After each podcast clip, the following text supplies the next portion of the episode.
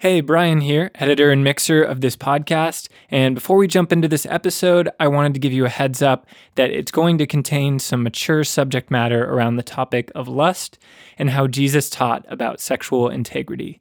If this kind of discussion would not be beneficial or maybe not age appropriate to everyone you're listening with, then you might want to skip this one.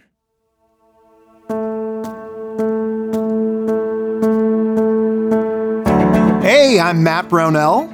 And I'm Van Owens. And I'm Tim Adams. Welcome to Climbing the Mountain, where we dive into the scriptures and discuss themes, connections, and real life application. We're kicking off a series here where we're going to examine the Sermon on the Mount and discuss implications for this teaching for Christians today.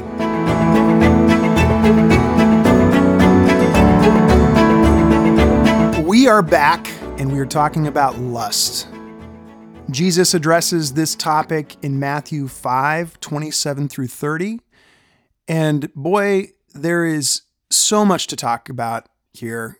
I'm going to start off by just refreshing what we have talked about. We talked about how pervasive this sin is, it is everywhere in our society.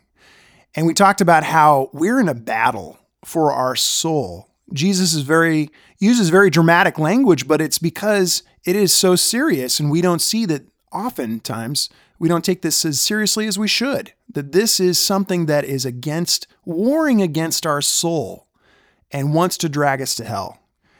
And if we really saw this the way that that Jesus does, the way that God does when he looks at our heart, if we really saw what this does to us, we would take it so much more seriously. We would do whatever it took. We would even pluck out an eye or, or cut off a hand. Again, not literally, but we would do whatever we could so that our whole body isn't dragged to hell.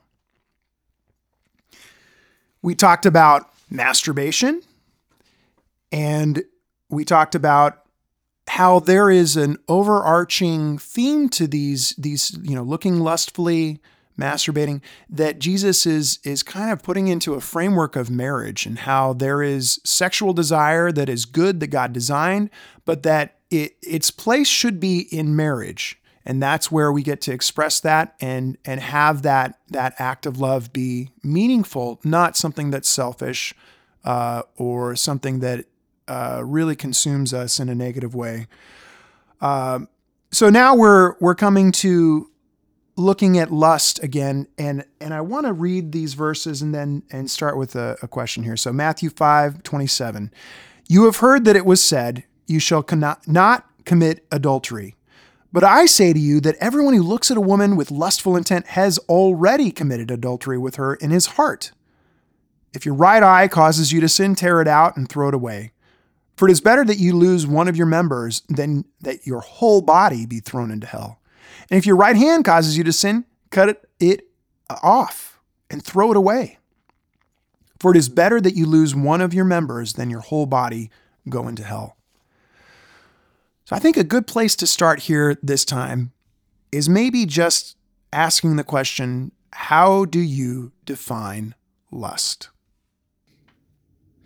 I, I think that's a great question. And I think obviously there is the dictionary definition. And when I was preparing myself for this, I almost just went and put down a dictionary definition for it. But I think when I thought about it more deeply, when I meditated on what what is lust really for me, the first thing that came into my mind is that it is a kind of opposite of gratitude. Hmm. And what I mean is this when you're when you have gratitude, when you're grateful, then you are uh, it produces a contentment.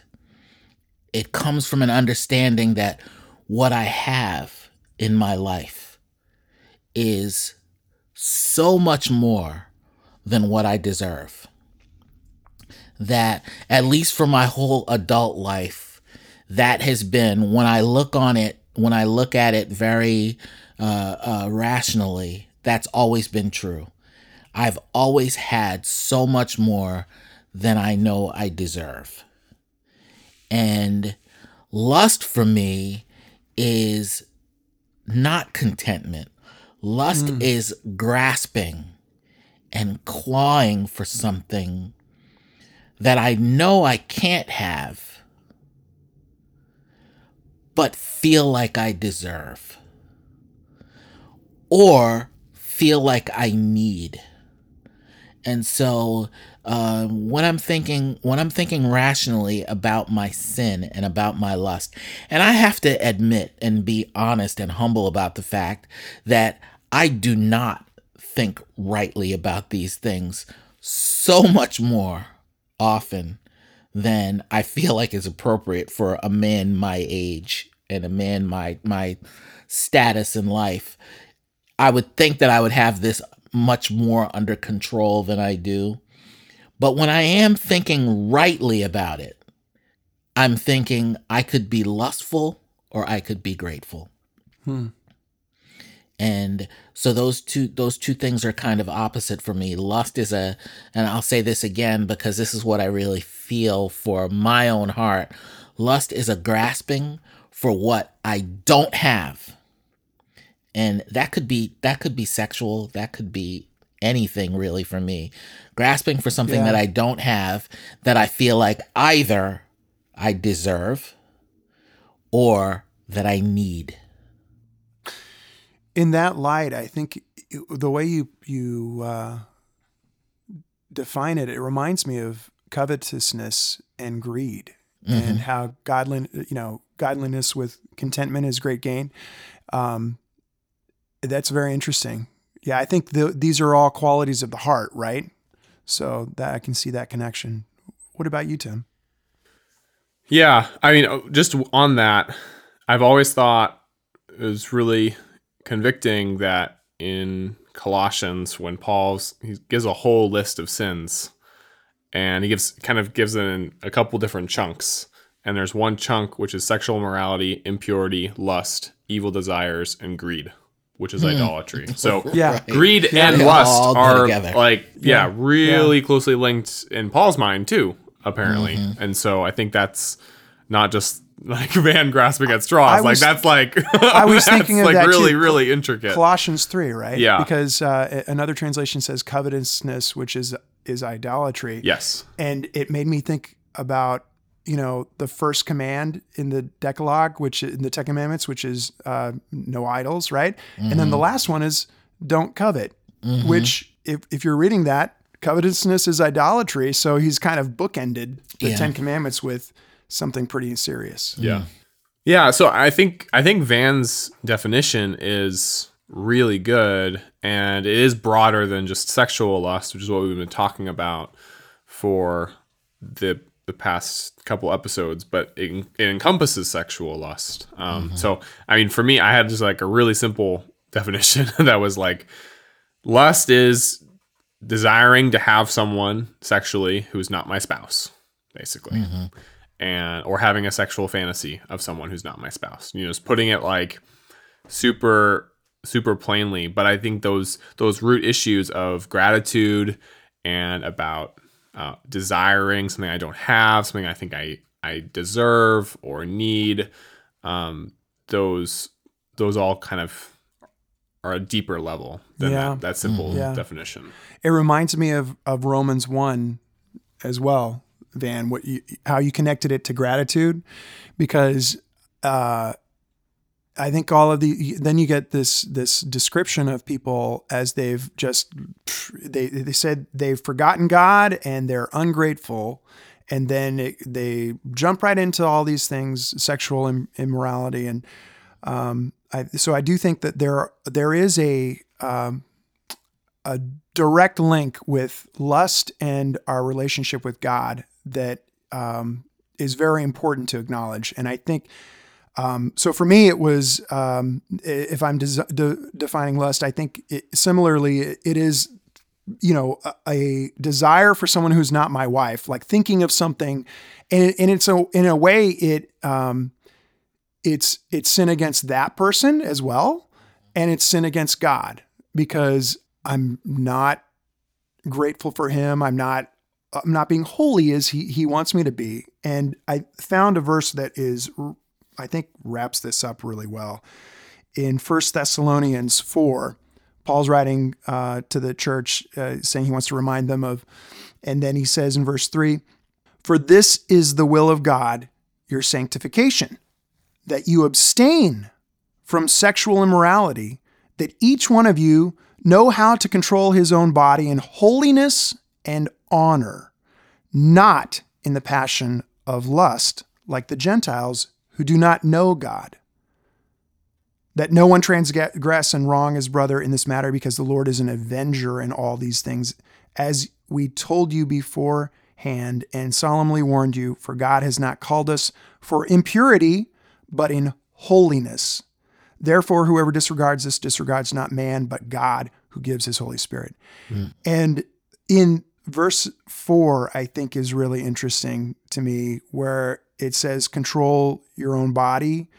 That's uh, could be translated uh, also how to take a wife in Greek, how to possess his own vessel.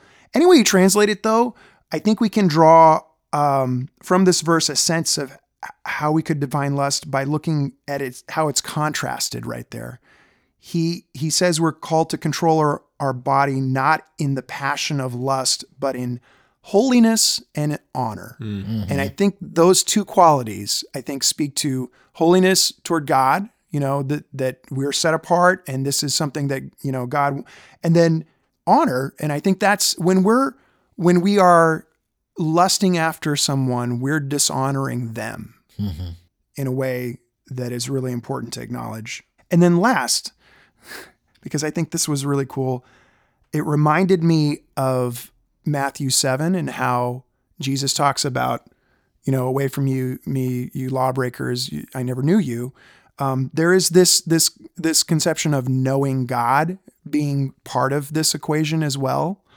Um, when we're consumed by the passions of lust, we do not know God. Yeah, and that um, does go back to you know one of the beatitudes of like blessed are the pure in heart for they will see god and i when i think about that beatitude i don't i try very intentionally not to only think about it in terms of like sexual purity mm-hmm. purity is is so much more um, but i know that when my heart or others hearts are consumed by lust then I I can't I can't see God. I my heart mm-hmm. doesn't have the capacity to to see God in his fullness because I'm consumed with something that's that's much lower. I am so glad you drew that connection because I think that is a great a great thing to acknowledge. Blessed are the pure in mm-hmm. heart for they will see God. Uh, that word for seeing God, optanomai in Greek, it's not just like a casual casual observance like oh yeah look at that thing over there. It's this being enraptured by mm-hmm. something like stunned. It's the same word that's used on the mount of transfiguration. Mm-hmm. and that's the kind of like really seeing god for his value. Again going back to romans 1 what you were saying van. Mm-hmm. that's the kind of way that and they're so related. Lusting and seeing god. If you're impure you're going to miss seeing God. Mm-hmm. Yeah, I, you know, the the passage that you read that mentioned the word honor, I think that that is something that um, it it really sort of pricked me in the heart when I heard the word, because I don't think about um, when I'm struggling. I don't think about my own personal honor or the honor of the person that I am lusting after, or the honor of my wife. Um, I even think about the passage that I referred to. Was it in this talk or the last one when I was talking about Amnon and Tamar? Oh, yeah. And when he was about to force himself on her, she said, What about me? How will I get rid of my disgrace if you do mm. this to me? And then she interestingly said, what about you? You hmm. would become like one of the wicked fools of Israel. Wow. And so this is a prince and a princess of Israel. And she's saying, What about our honor? What what will become of us if this happens? and that's a that's a, a, a concept that nearly brings tears to my eyes because it's something that that is very real to me a lot of the time, but not when I'm blinded, like you were saying, Tim. Not when I'm when I'm full of lust and I'm blind. I cannot honor doesn't exist. I can't see it. I can't feel it. I can't experience it. And I can't uphold it. This is a really it's such an important thing to to just stay on for a minute here. Um, you know the the aspect of honoring and and thinking of God and seeing God and and I think we we spent some time now in this subject talking about the warnings that Jesus gives. And I think that that's an important thing for us to acknowledge. But the other side of it is is what we miss out on, right? Mm-hmm. And that's the seeing God and because because I, I, think the other thing I was thinking about when, in that knowing God and um, you know having that relationship with Him, um, it's not just a head knowledge kind of thing. It's the type of knowledge of God that is intimate, that really is reveling in His glory, and it, it it's only knowledge born by faith. Mm-hmm. I think that's the thing that connects us. Yeah. And um, it reminds me of another scripture in in Second Corinthians four. It says in verse six, "Let for God, who said, Let light shine out of darkness, has shone in our hearts to give the light of the knowledge of the glory of God in the face of Jesus Christ. So we have this awesome chance to see God, and it's promised to us in the Beatitudes that, you know, if we're pure in heart, we will get to see God. Mm-hmm. Um, so how, that's also that's something we all want. We want to see the creator. Mm-hmm. We want to be in that place where every te- tear will be wiped and uh, they'll we can forget about sin and mm-hmm. trouble and pain and and it'll be so amazing because God will light it all with his presence. It'll be incredible. And there'll be no impure thing there whatsoever. How do we get there? We need to fight again, returning to this battle concept, do we need to fight against lust. How do we do it? What's worked for you? What's the big picture? What do you think? Yeah, I can I can go first. When I when I think about this, probably like the big picture there's a, there's a lot of big pictures that we've talked about. I think the concept of honor and honoring every person is really big. Um, but but when I think about like my thought life, one of the things that's really helpful for me to recognize is that I'm not alone in my thoughts. You know, Hebrews mm. 4:12 that talks about everything's going to be laid bare um, before the eyes of him who mm-hmm. will give an mm-hmm. account. And so it's easy to think I'm alone, and but I'm not actually alone. And so uh, whether it's as simple as sometimes I visualize Jesus next to me um, more often, I just it's about acknowledging that God is present in in the room, in my heart, uh, through mm. His Spirit.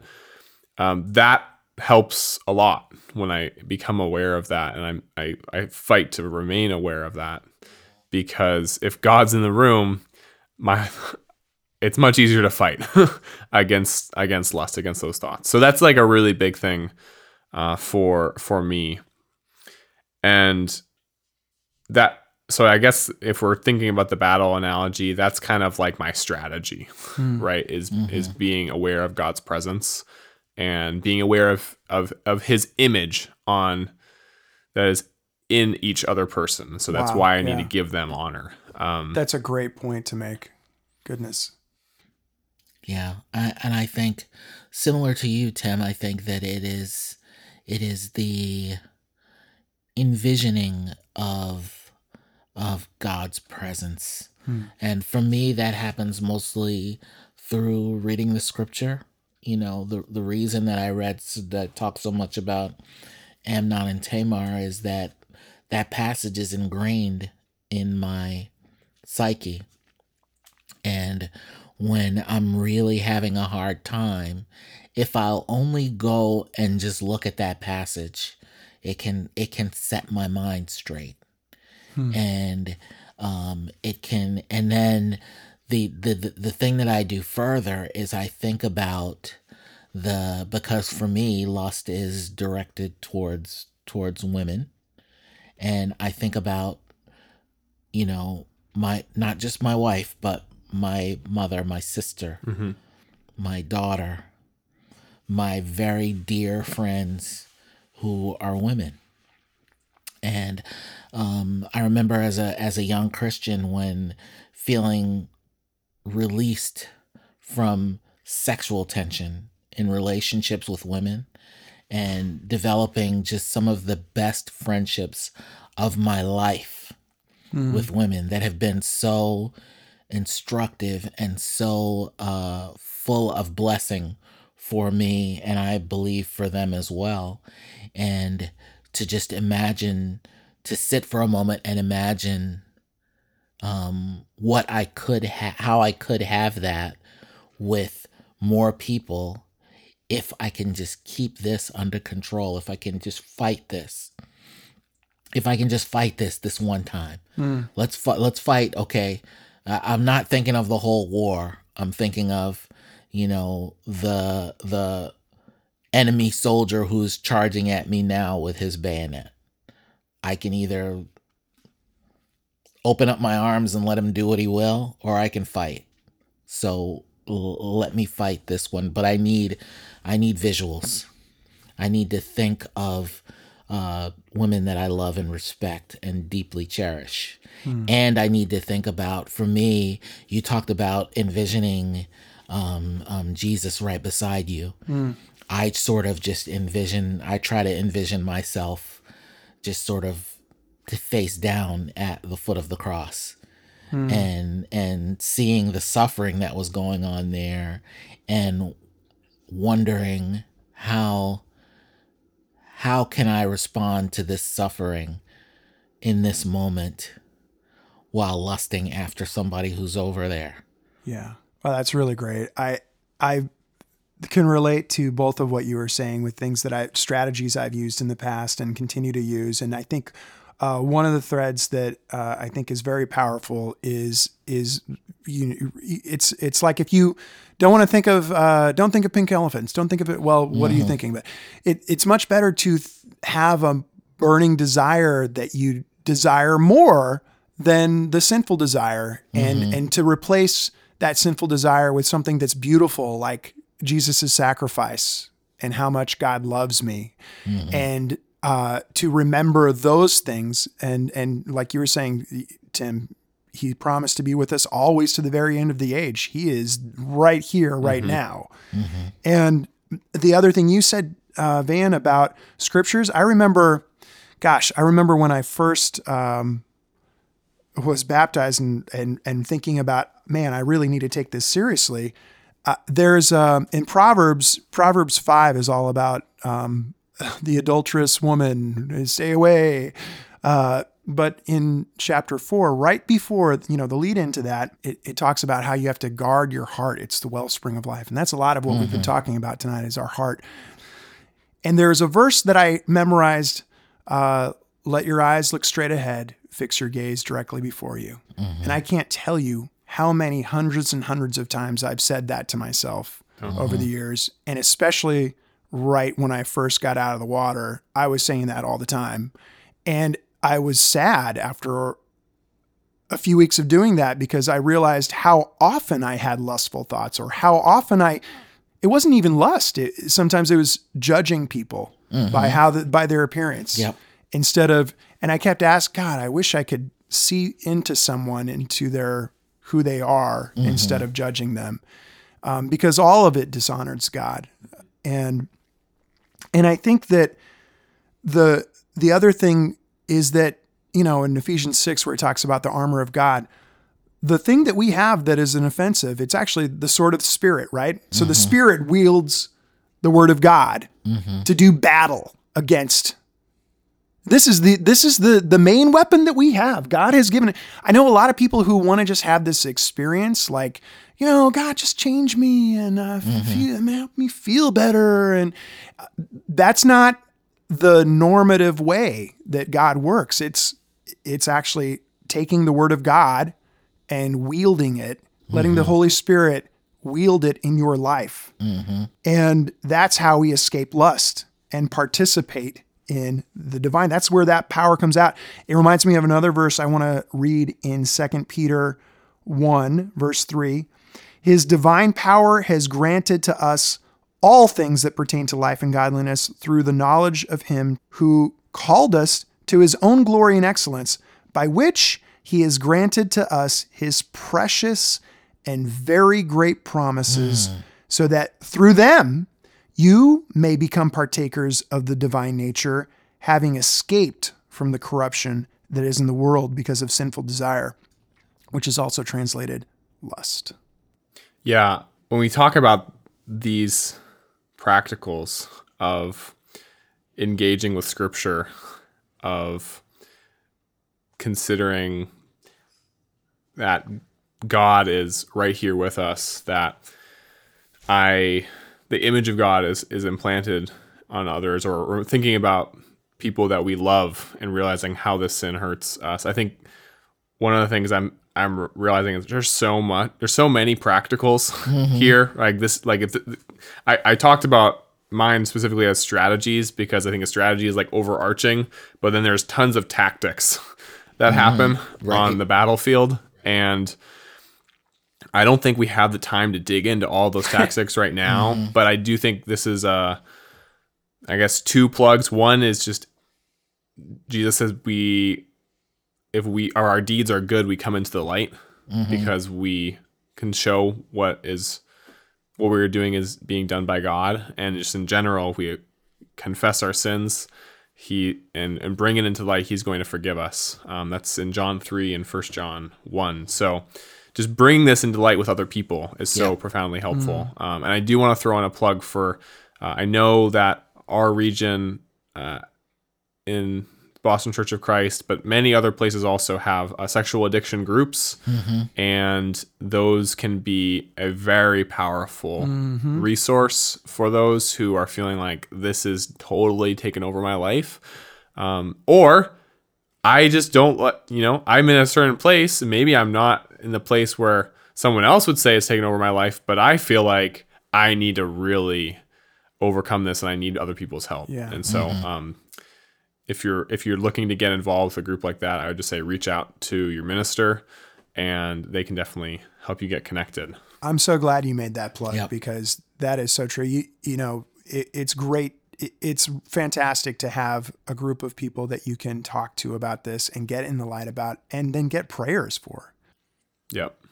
So yeah, I I think um, I don't know about you guys, but I feel like this has been a it's been really helpful for me to meditate on this and to actually think what is Jesus saying here when he's talking about this this topic that's like so so important but I can just be so desensitized to because our culture is desensitized to it. So I've really appreciated uh, meditating on the scriptures, thinking about uh, in with fresh eyes of like what what can it look like? Why should I overcome lust, fight to overcome it, and what can it look like to actually do that? Yeah. It's a conversation that for me filled me with more than a little bit of dread. Thinking, how am I going to be able to talk about this? This is going to be so hard. This is something that's very difficult for me to even acknowledge is a part of my own sinful nature. But I feel so refreshed having done it. Me too. Thanks, guys. Thanks, guys.